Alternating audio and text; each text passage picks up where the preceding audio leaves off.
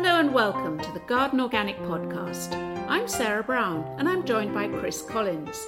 Each month we like to bring you some tips for your organic growing, whether like me you have a garden or like Chris you live in a city and you grow on an allotment or a balcony. We're often joined by an interesting guest whose life is shaped by gardening and particularly organic growing. So this month we have Jane Perrone, a houseplant expert and one of the country's best known gardening journalists. When we met her, we asked her how to grow houseplants the organic way. But before that, Chris and I thought we might share with you some ideas on how to keep your Christmas green and sustainable. We also dipped into some of this year's best gardening books, which you might like to give or receive as presents. So, wherever you're listening, on the run, in a car, or down in the potting shed, I hope you enjoy our Organic Gardening Podcast.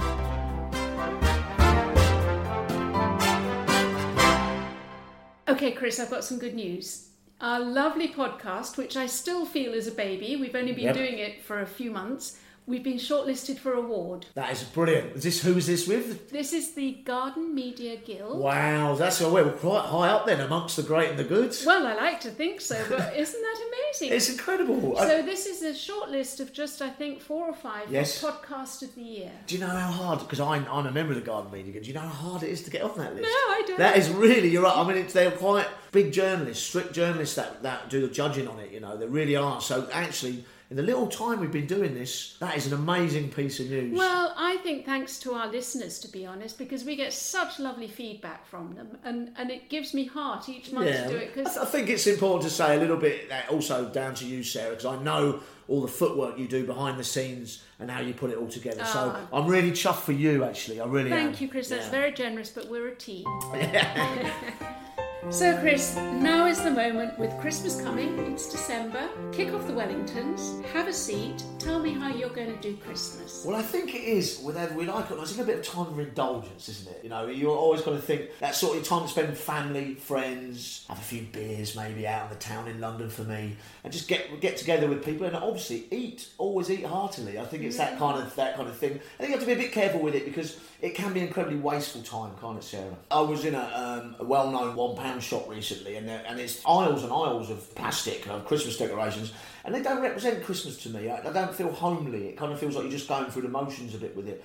Absolutely. We're very keen that it should be as green as possible. Yeah. Actually, literally green. Because I think rather than rush out and buy a whole load of bright plastic tack from the shops, why not decorate using some green materials? Maybe some cuttings from your garden. I've got a lot of ivy, for instance. Or a holly, if you have a holly on that, yeah. So these are lovely cuttings that you can use to decorate round your mantelpiece or bookshelves or whatever. That kind of uh, uh, earthy, natural materials is really, I think, that really sums up Christmas, doesn't it? It's a celebration of your year, isn't it? I think. And you're doing it yourself. You're part of the process of Yes. the celebration as opposed to just buying it all. Do you remember when you were young and you used to make the paper chains? And you, it would take you hours, but it was a real part of Christmas, wasn't it? You didn't just go down, buy something for a quid, whack it up. It was a real process, a family sort of occasion, wasn't it? And So Absolutely. do that with your holly and your and your ivy and make something natural, Put keep it some nice music on. Yes. Have a glass. Bit of Val, bit of Val Doonican, maybe a glass of port. if you have to, it's Vivaldi for me, but there you go. Yeah.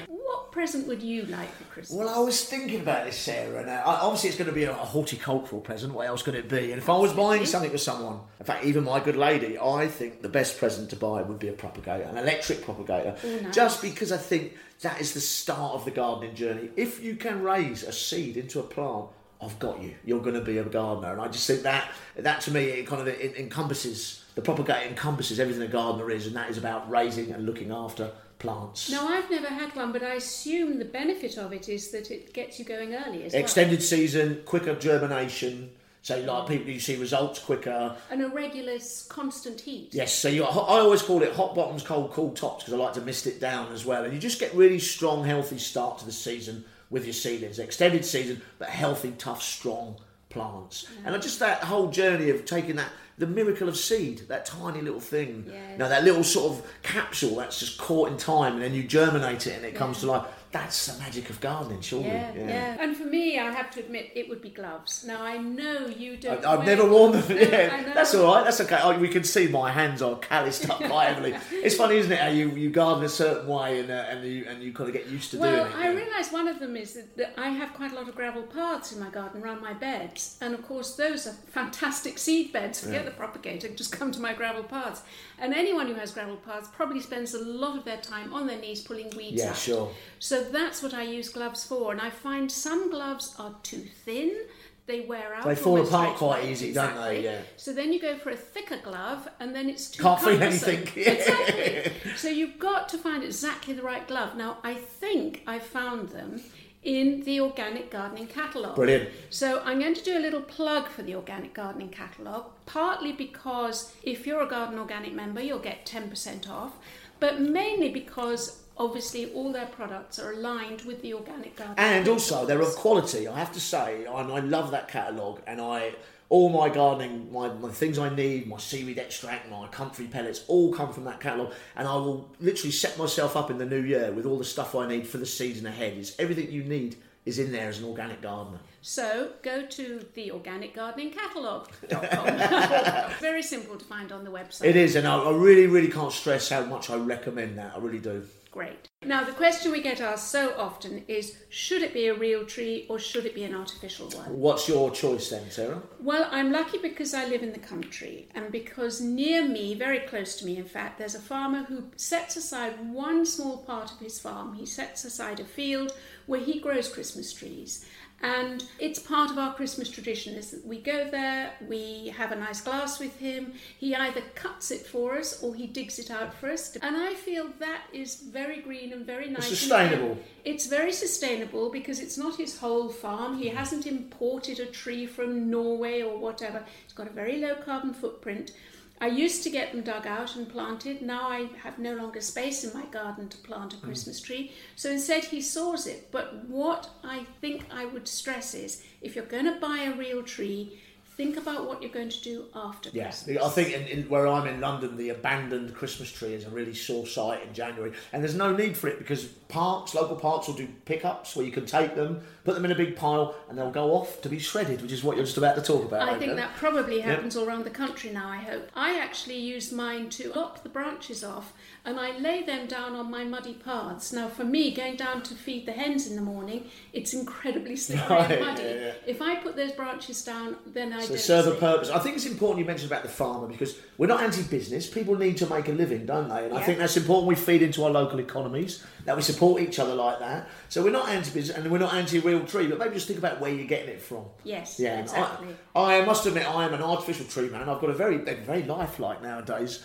And there's uh, one reason for that is I use it over and over and over again, and it goes in a box and it goes in the cupboard, and I Yeah. take it out a couple of weeks before Christmas and I put it up, and then uh, and then we try and put as much natural stuff on it as we can. Um, I actually do that more than anything because it doesn't make a mess in the flat, and we're quite busy people and we're out all day, Yeah. so it's kind of a practical thing for me really, as well as maybe there is a little bit of sustainability because I'm using the same thing over and over again. I think it's part of the mantra about reduce, reuse, Yes. recycle. Perfect. And that's exactly what we're both doing, whether it's real or artificial. Yep. Think about reusing it and think about how you're going to recycle it when you've stopped using Couldn't it. agree more, Sarah. Great. Wrapping paper, of course, is another thing. That's fantastic on your compost heap. It provides that nice brown balance. 50 50 green stuff. and live materials, but dead You materials. put it so well, I was getting there.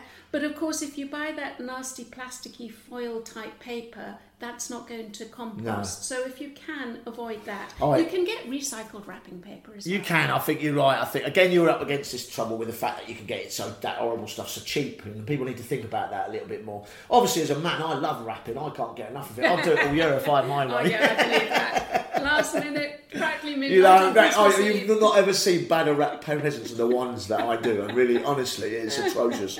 I rather like the Japanese style of wrapping, and this will mean something to you because Yeah. I know your wife's Japanese, where it's wrapped in a beautiful piece of material. You know what, Sarah? Even when we used to, when I worked in in uh, Mitsukoshi in Japan, when we somebody bought a plant, the packaging, the, the, the love and attention the Japanese put into it, you'd be afraid to open it. It looks so beautiful. They really just got they go that extra bit. Yes. And it's about making the other person feel special. And I think, well, what else is Christmas for? It's Yes, about loved ones. You know, that's what it's for. I'm just ashamed. I'm so rubbish at it.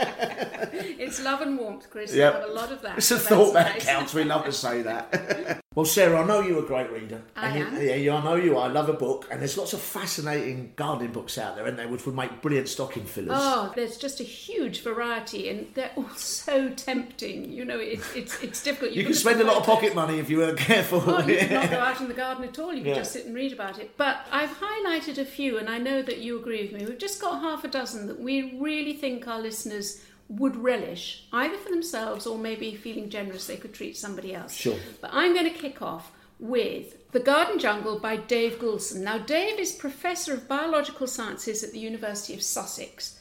He's an academic, but don't be put off by that. Like all the best academics, he's a brilliant communicator. His writing style is friendly, it's accessible, it's amusing, you'll laugh out loud in some places. But the point about this book is he talks about all the wildlife you're going to find in your garden or that you share your garden space with, if obviously you grow organically. So he describes moths, frogs, ants, worms, whatever it is you're going to encounter, and how you can encourage them into your garden. So you learn the most amazing facts. Did you know a female ant can live up to 30 years? 30 years? 30 years. Really? and did you know there's a little tiny glutinous snail that is only found in one pond in Wales? Wow. Goulson, he is the specialist on bees, Right. all the different species, how they function, where they like to live.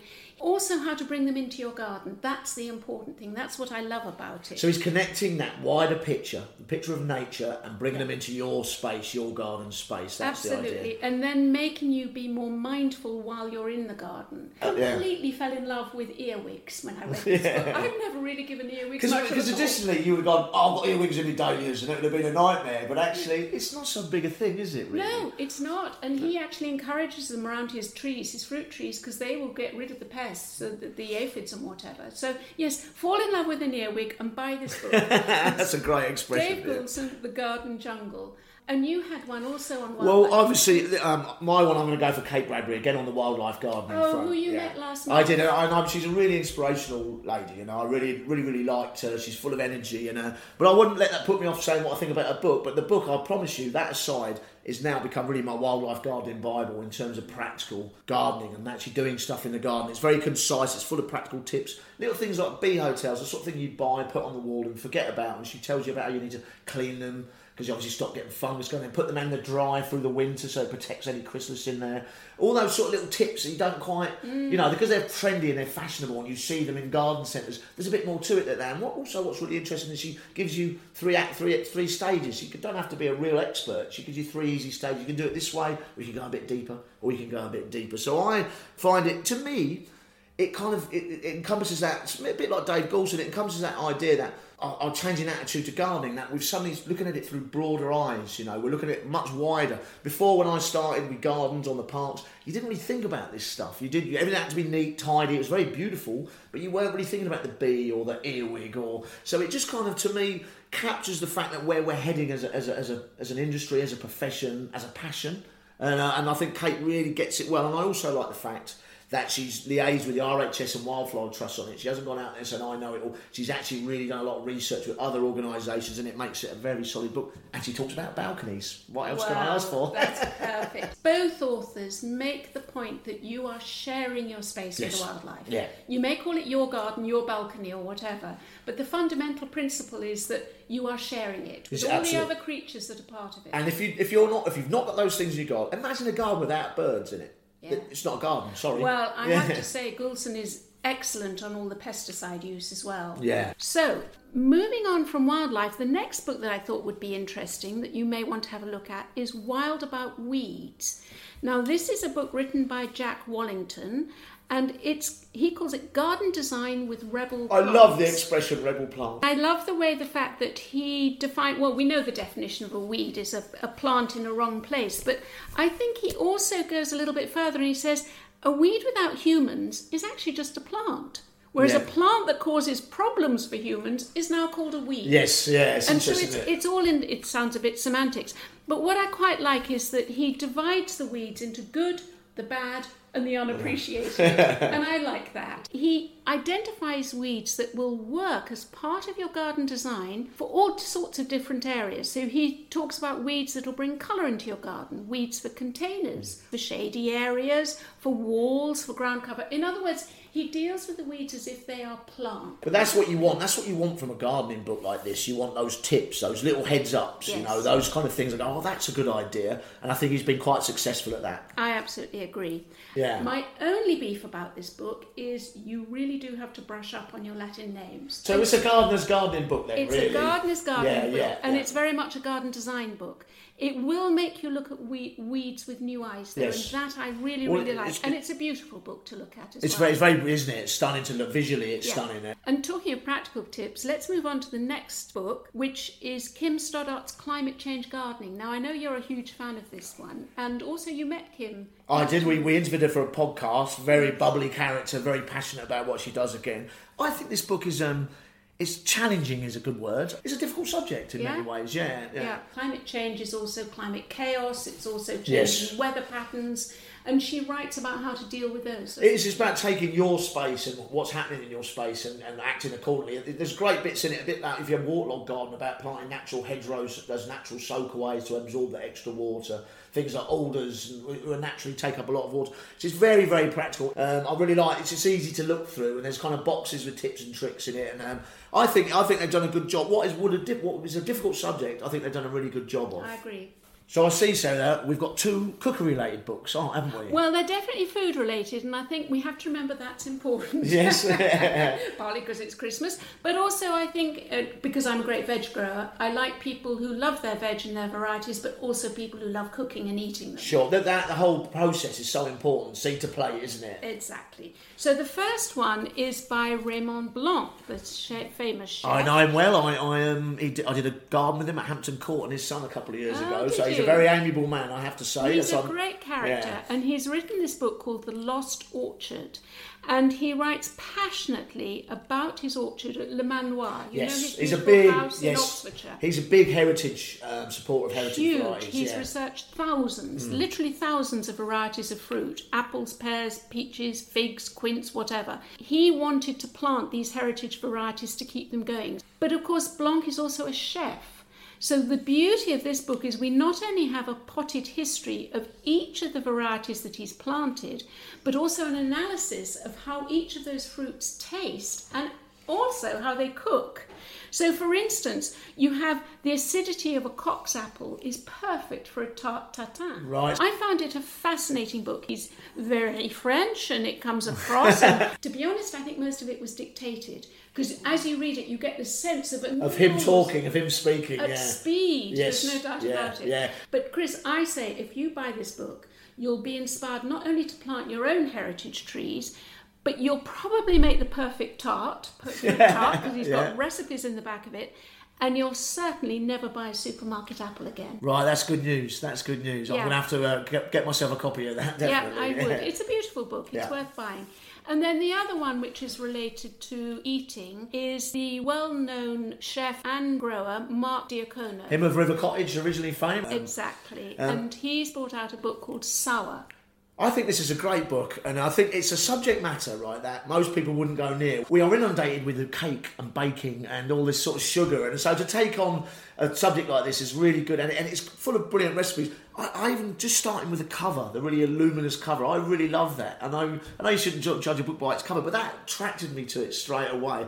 And the recipes, I mean, you've got you know Grandad's trifle, a mojito marmalade. I mean, come on, what's not to like about it? I have a naturally sour palate anyway, so I was thrilled when you introduced this to me. There's some amazing things. He talks about kimchi, like pickled cabbage with lots of garlic, and it's quite sour and bitter. They eat 300 tons of it in Korea, so they used to let things go sour for taste It's over the, the whole- centuries. but it's also the fermentation process. That's right, it? yeah, It helps yeah. preserve it, but brings out those bacteria which we know are good for our and then change the flavour exactly. And it's, we've been doing it. This is not new. We've done, done it for centuries. But I'm so glad Mark's highlighted it, and I really recommend it. There's some brilliant recipes in it. I think the theme that we have here is these are interesting books. They're practical. They're written by people at the top of their game. They know exactly what they're saying, but more importantly, they're very accessible. Yes. They're really nice to sit down all- in an armchair and read and enjoy. And they're very practical. I think I get you want to go out and play these subject matters out. Basically, it does make you want to garden. It does make you want to cook, and I think you know that's job done. I reckon. They're, I really recommend all six of them. I really do. So if you didn't catch all the names and the authors of these books, then we'll put them all up on the Garden Organic website.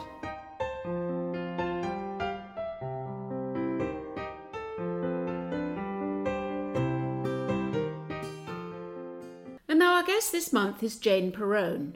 Jane is the country's leading expert on houseplants and one of the country's best known gardening journalists, having worked on The Guardian for over 20 years. Her podcast, On the Ledge, has a huge and constantly growing following. Chris and I visited Jane in her home and chatted to her amongst all the greenery. I went along as well because I'm not an experienced houseplant grower and I wanted to ask Jane some beginner's questions on what plants to choose and how to succeed. And just before we start, I think we should share our sympathy with Chris, who is clearly struggling with a cold and a runny nose. Why I didn't pass him a handkerchief, I don't know. Hi Jane, lovely to see you. Nice to have you in my home. Yeah, thanks for inviting me. Yeah, it's a bit of a privilege. We're talking to houseplants because I'm a big houseplant man in it. And the reason I am is because for the first sort of eight years of my life after I left home, I didn't have a garden. So houseplants were my garden. I have to confess, I blew up three tellies in my bedsit watering them because I had so many at one point. It was literally a jungle. But they, I'm very close to them. Do you think that houseplants are popular now? Because obviously we have a bit more of a transitional population, a lot of renters. Do you think that helps? I think that is a big factor in why houseplants are popular. You know, even, I mean, I was looking at my blog and I wrote a post in about 2010 saying, it's so annoying, houseplants are, not very popular. And I go into garden centres and there aren't any. And then in the last few years, this amazing explosion of interest has happened, uh, which has been delightful to see. And uh, I think it's partly due to that, that renting population who are looking for uh, something to nurture and it, I think it's also down to things like micropropagation and things where we're now able to get plants like Phalaenopsis orchids and Nepenthes pitcher plants. Cost-wise. Cost-wise, the mm. price of those exotic plants has come down. For good or ill, supermarkets are now have entered the market for these kind of plants. So people are doing their shopping and seeing plants and picking them up. I think also the internet and particularly Instagram has played a really big role. You think social media has a big Yeah, role in this? social media definitely because people are able to educate themselves. They see something on social media and think, "Oh my gosh, what is that plant?" Then they see, "Oh, it's Calathea orbifolia." They go and Google it and they find this wealth of information. And right, I need to buy every type of Calathea there is. and so that's it's. I think that the internet has really helped, and so as a result, there's been this explosion of interest, which is great. Please. So how do you how do you equate then when you would grow houseplants? Um, how do you be organic? I know organic's very important to you. So how do you bring that into play with your houseplant collections? That's a really good question. So I joined Garden Organic, gosh, early 2000s, I would say. So I've been a member for a really long time. I used to love going up to your HQ near Coventry and spending time there. You know, so I'm an enthusiastic organic gardener. When it comes to houseplants, I think organic is well, in a way, it's a bit more tricky, but in a way, it's simpler in that you don't have a lot of the factors you do with outside. Like, you're not worrying about, uh, you know, pest control. In a way, pest control is really quite simple in that most things indoors, it's just a case of wiping it off with a damp cloth. Unless you've got a massive collection of a thousand plants, really, you should be able to handle most pest infections very simply with some insecticidal soap. You know, it's it's not that complicated a thing.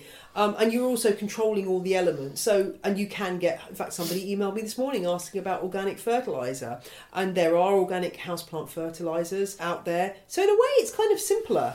I think one of the biggest challenges is peat free. Yeah. Uh, which are, is it's really really tricky. Where I live, it's really tricky to super tricky to get hold of um, good peat free compost. And so that is a really that's a really live issue and one that I'm very concerned about because you know we're supposed to be peat free by next year. That's Yeah. not going to happen in the UK is it? So that's something that's kind of on my mind. And also things like reducing plastic as well. Should we all be planting in terracotta pots?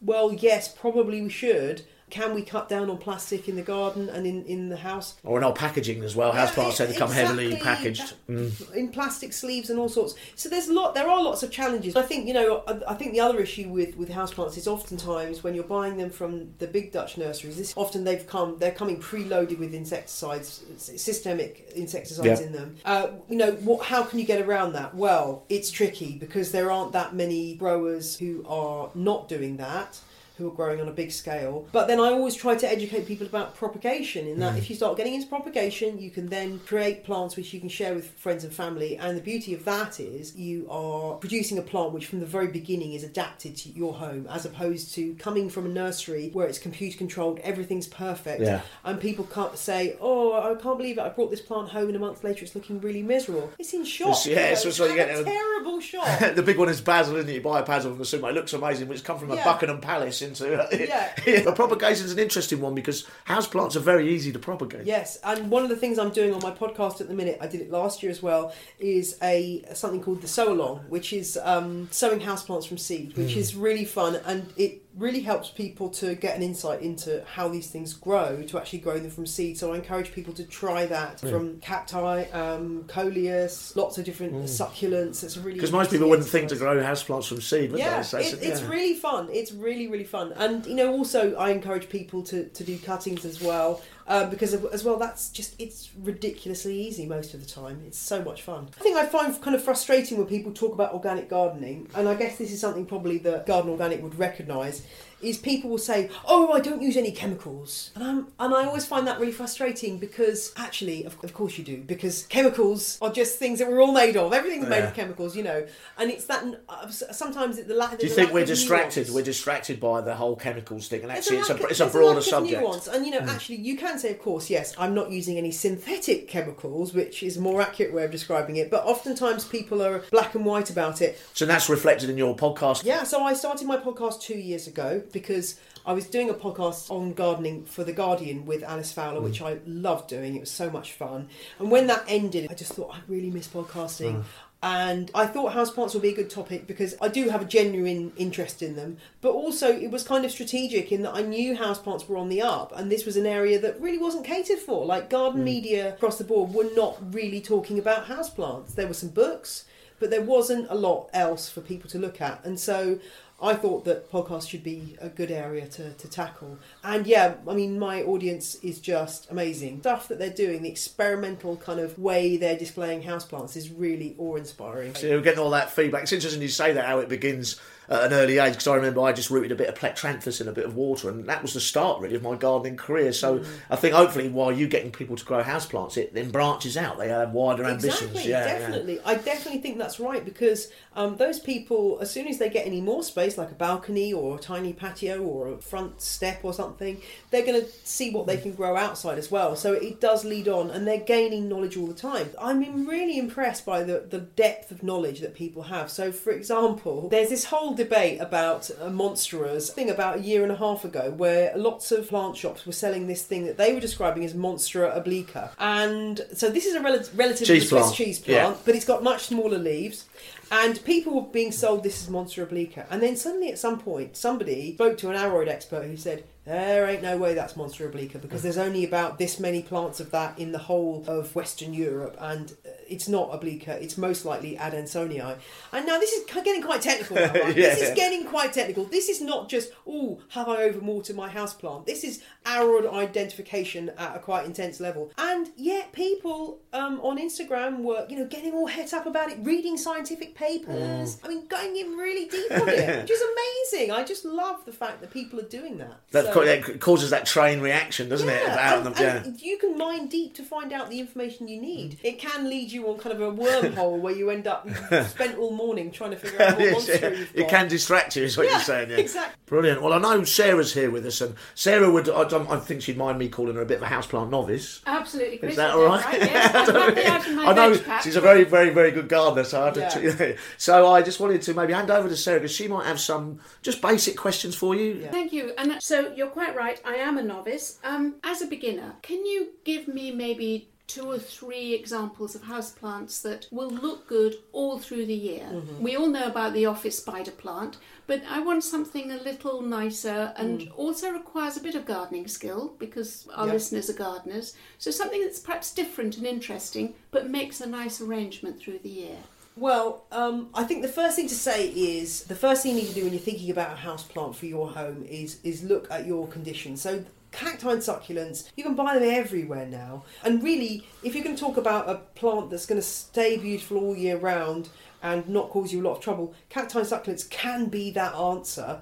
But only if you've got enough light to offer them. So um, if you've got like this is a south-facing window, cacti and succulents do really well here because it's south-facing. I've also got a grow light over there, which is supplementing the light over there, so you can use grow lights if you don't have a, a lot of light, but you Oh, want that's to a light you and can buy that Yeah, so it's a similar similar it's to an- sunshine. yeah, exactly. And mostly these days they're LED, so they're cheap to run and they provide the light spectrum that, that plants need. So you can buy various configurations of those to, to up your light if you want to have cacti succulents. But if you're talking about like plants that I love and that I think are really, really easy, I don't think you can go too far wrong with members of the peperomia family. I love peperomias. Would you like peperomias? I love Chris? pepperoni. Yeah, well, Well, I've got a What couple in like here. you describe them to me because I haven't heard of them. Okay, so I'll I'll just go and get one. so uh, this, I can't remember which one this is now. Is this Angulata?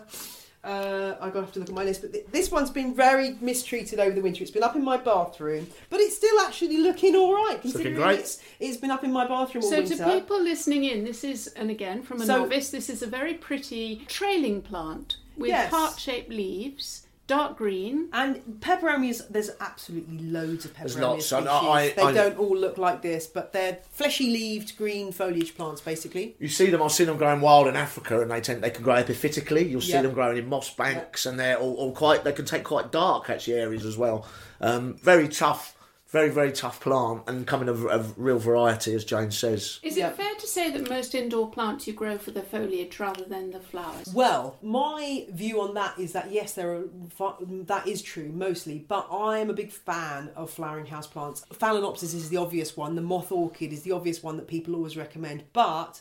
I have a real, and I don't actually have any in here, but we can look at the back later of my gesneriads. So gesneriads are made up of um, plants like Streptocarpus, African violet, Petrocosmea, Kohleria, and I love these. They're one of my favourite plant families. Um, they are just adorable, and they they flower. So and when they're all flowering, they look They look amazing. incredible, They're absolutely amazing flowers. So Streptocarpus are good um, plants if uh, they've got fle- again they've got green fleshy leaves, so you don't need to give them a huge amount of water, but you do have the bonus of these lovely flowers. Okay, I'm going Um, to interrupt you there because yeah. I know the question you always get asked. Yes. And, and Chris, you may like to chip in on this one watering. Yeah. And this, I think, is the problem that most people are nervous about when they're growing. terrifying. The terrifying subject of watering. The the the, the old story is the number one cause of houseplants dying is overwatering. Yeah. And that is kind of true because people think, oh, oh, my plant's wilting, but I need to water it. Whereas wilting can be a symptom of underwatering or overwatering. So that's how plants generally will die. Um, and I always say to people, just observe your plant. So if you've got one house plant and you're worried about it, put it somewhere where you are going to watch it To notice it's it. there. Notice what's going on, and you know, don't be afraid to stick your finger in the soil and see what's happening around the root level as opposed to the surface of the soil, so that you only water when it really needs it. But that said, there are houseplants which will which prefer to be soaked all the time. So if you're an overwaterer, you need to pick one of those. Papyrus is a good one. Eh? you can get the Papyrus, papyrus yeah. and water away. I think you're right. I think when most people kill houseplants is in the winter. They kill them through kindness, basically, Yeah. because they. And I think you've also got that other concept. People don't notice the plant for three weeks, suddenly notice it, water it to death, and then forget about it Yeah. for three weeks. Treat it like a pet. I would. That's quite a good analogy. yeah. You know, make sure you give it at least two minutes of your attention every day. So what you're saying is, in the winter, don't water it so much. Well, I'm very because sparing in the winter. dormant. Yeah. Yeah, I'm very I'm very sparing in the winter. I don't water hard. I mean, I've got big Ficus benjaminas in my front room and stuff, and I I mean every three weeks maybe, and I don't. I'm mm. very very careful about it. The other big thing to mention is heat source. People put them near radiators and stuff, and you get this sudden temperature flux, and so you'll get browning on the edge of the leaf. That's a class example of the plant's not Yeah. transpiring properly because you'll go out all day. It's 15 degrees. You come in, you put the heating on. It's 30 degrees, and that, that heat source can cause damage as well and inter- mm. interfere with the, the transpiration of the plant. So that brings me, Chris, to conservatories because you've got huge heat fluctuations there and, and great light variations. Is that a problem? I don't think so. I'd love a conservatory. Actually, I'd go mad in it. Afterwards, we can go out. To You got my- one out there, Well, yeah. I've got a, a glass roofed extension, which is is good because it's actually north facing, so it's actually ideal in that there's lots of light. but It doesn't Doesn't bleach them. Yeah.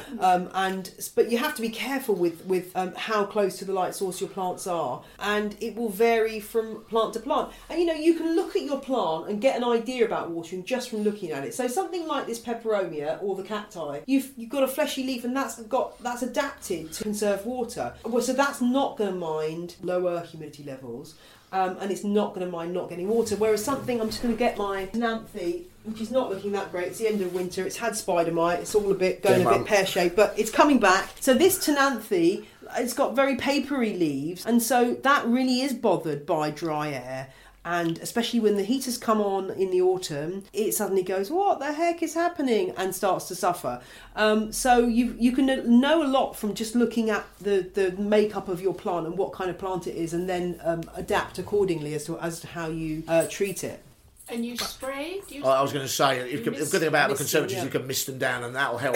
You've got to also remember most house plants are forest floor, so they're used to, so they don't like really burning direct sunlight, which is the, the north Mm. facing really helps. If you put most house plants in a window, south facing window, they will bleach because they don't like that intense sunshine. But it is a little bit of research, really, isn't it? If you want to look at the plants that succeed, a bit like your own garden, you put a few things, see what works, what doesn't, you play around with it. You've yeah. got to just try things out. You've got to experiment and find out what works for you. So it may be that you try Phalaenopsis orchids and they just don't suit you. Um, okay, one final question. I'm a great veg grower. Do you grow any edibles indoors? Are there edible Yeah. houseplants? Yes, I mean there's you can there's a few different things you can do. I quite often sow microgreens, which is a very quick and easy way of getting greens indoors. I mean there are a couple of houseplants that are actually edible. So um, there's something called uh, Oxalis triangularis, which is a very sort of trendy, popular houseplant. Uh, you're probably best not eating tons of the stuff because it does contain oxalic acid, but you'd have to eat pounds of it really. But it's, it's interesting just to taste that tiny leaf. It's very lemony. It's a member of the sorrel oh, like family. sorrel, yes. Uh, but you can also grow herbs inside. Um, again, it's all dependent on you, how much light you've got, and you can now buy lots of different kits for putting grow lights together with containers that that open up options on that front. Yeah, I'm. Just, I'm pea shoots is my big thing indoors because Yeah, I just love them in a sandwich and in a salad, and uh, and you can just bang them on the windowsill, can't you? And, And you're that's away. just as simple as sowing peas in a tray. It's, it's like yeah, in a tray. And I actually use a, a recycled mushroom tray. You know, you get a pallet of mushrooms. I don't even put drainage in because they come up so quick. Put a bit of soil in. It's 80p for a big box of dried peas, and you'll get that will last you the summer good. almost. Yeah, that's And you- such a good thing. Yeah. The first thing I always recommend to people if they want to start growing is pea shoots. And you know, you just go look, just go into the supermarket, buy this box of dried peas, and it is wonderful. That's a wonderful thing to do. And my kids really like pea shoots, so it's a good way of introducing kids to um, to growing stuff indoors as well. And it's so quick and simple. Not, you've never grown plants before. Growing plants is a confidence game. We all know that as gardeners. You kind of do a little bit, you get a bit of success, you want to do a bit more, and it kind of moves out from there, doesn't it? And it's quite a nice place to start, I think. And where would you recommend that I source my houseplants? We talked about supermarkets, but say I want to be a little bit more specialist. I am an Mm-hmm. organic grower. I want to take more care, so I'm quite happy to buy online. Yeah. Is that a good idea? There are loads of different sources to buying farming houseplants, and if you're an organic grower, you're going to come up against this problem of big uh, nurseries and the fact that these plants will have been, quite likely, will have been treated with, with something that is not organic. That said, lots of the big nurseries now are trying to cut down on their, their use of um, synthetic chemicals. A because it costs money, and B because of concerns about the environment. So a lot of them are using a lot of biological controls now. So things are moving in the right direction.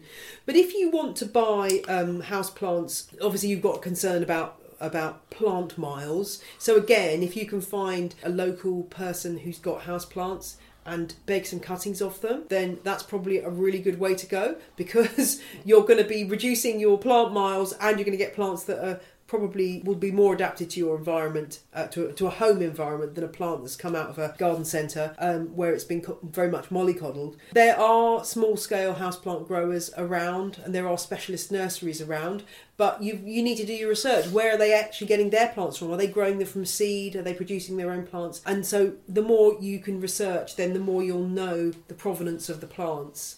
Um, so I mean, I've bought plant. You know, I don't. I'm not snobby. I've bought plants from all kinds of supermarkets before.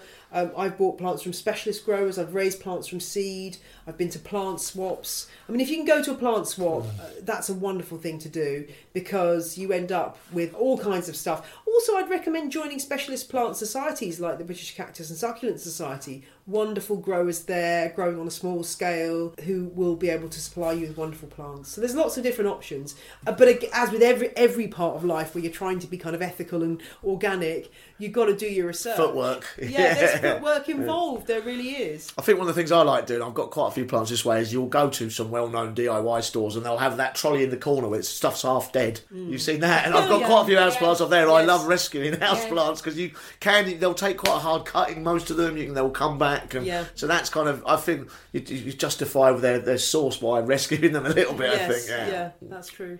I'm really excited about the fact that lots of people in their 20s are getting into houseplants, and I'm interested to see where it's going to take us. Is this trend going to? Is this houseplant trend going to wear continuing? out? I- I- Are, are we going to lose? Are we going to lose interest? I don't think it's going to happen. I think that the people who are getting into houseplants now, the people that I see, you know, listening to my podcast and following me on social media, they're really engaged in this world, and I think it's going to be interesting to see how in the future where people take that. And I think things that are at the moment quite fringy and not very mainstream, like aquaponics and hydroponics and green walls, are going to explode in popularity um, as people want to incorporate houseplants into their home more and see the benefits of houseplants. I mean, there's a lot of very unnuanced stuff on, on social media about, oh, houseplants clean the air. Well, you know, it's not quite as simple as that. But houseplants do have multiple benefits, and if you have enough of them, yes, they could potentially improve the environment of your home. So I think that is a real area that I'm looking forward to seeing how that develops. I agree. I think also where I think houseplants can make a bit of a difference is in, in all respects. If you look at gardening and how it's presented, it, it can look a bit cliquey. I think in a little way, and you know, sort of glossy magazines, glossy TV programs. I think some people are intimidated by that, and I think houseplants just a great place to start because they're not that hard to do. And when you've grown one, you'll want to grow more. And I think it is a, a springboard for for future gardeners. I, I like to think so. Yeah. I hope so, and I think you know that that it's also I try to kind of have some reality in there, and that you know, like as I always say to people, you know, I've killed so many houseplants, and that's okay. Like it's not you're not coming across as this kind- as you say very glossy thing of oh everything's doing really well. I've always got some dead houseplants somewhere in my house because inevitably I'm experimenting, trying new things, and. uh, So you know, I've got a busy life. I've got a family. I've got children. So not everything always goes to plan, and that's a good message to get out there because I think sometimes people think I can't do houseplants because I had that plant back in you know 2007 and it died. Well, okay, that's probably just a number of different things have gone wrong there. Don't feel afraid to try again because um, there is enormous amount to be gained from from experimenting with houseplants. And you know, find the ones that work for you. Like you might be a cacti and succulent person, you might be an aroid person, you might be a fern person. I'm definitely not a fern person. I've got one fern in here which is looking kind of miserable right now. Um, so you've got to find out what plant suits you and your house and your lifestyle, and then go from there. And do you think there's something about the fact they're in your house makes you very fond of them? Well, that's a really interesting So point. you build up a relationship with the plant, Most perhaps more definitely. closely than you do Uh, your uh, veg patch. I remember um, I had a big monstera, deliciosa, when I lived in Brighton, and when I got my place at Edinburgh, I had to leave it, and it broke my heart. it really did. I gave it to the person I knew would look after it, but I, it really did. It hurt me to leave it. Yeah. I think you do form massive uh, emotional relationships with them, like any garden, I suppose, or any plant. Well, the longer you keep it alive, the more important it becomes to you. And yeah. especially, I, I find this younger generation of, of gardeners who are coming through who possibly don't have children and possibly can't even have pets because they're working full time. And they really do have an emotional investment in plants. And you know, I get people who are like devastated because this plant's not doing very well. And, and I and my attitude is kind of like. There's always another one, but sometimes you know people are just Yeah. so sad when something is not is, is is dying. They really have made a bond with that plant, and that's a wonderful thing because we all need something to nurture and care for. So yes, I mean you know my family just kind of see me coming in with another plant. They're like, Mom, Well, I, might, I have oh, to say, my um, my good lady, she's stopped me now. It's got there's so many of them. It's like an hour Yeah. to get round them all, and uh, Yeah. she's got enough. yeah, so Yeah, I've my to- husband, he's quite plant blind, so oftentimes I find I can introduce things without him noticing. but if it's something like unusual, he'll go, "Oh, it wasn't there last time. Oh, yeah, it's been there for ages. Dear. Don't worry about it." That's excellent. Good. Really, really great. Thank you, Jane. No worries. I so enjoyed meeting Jane, and there's no doubt that houseplants are enjoying a huge popularity at the moment. But it's so frustrating that it's almost impossible to buy an organic one. So maybe make friends with a houseplant owner and, like Jane says, take some cuttings instead. So that's all we have time for today. Don't forget to visit our website www.gardenorganic.org.uk for any help you might need for your organic growing. Next month we celebrate Veganuary with vegan grower Matt Appleby. And until then, I hope your Christmas break is a happy and loving one and the weather allows you to get out and savour the season. Warm wishes to you from Chris and I, and thank you for listening. Thank you to Kevin MacLeod for providing the music.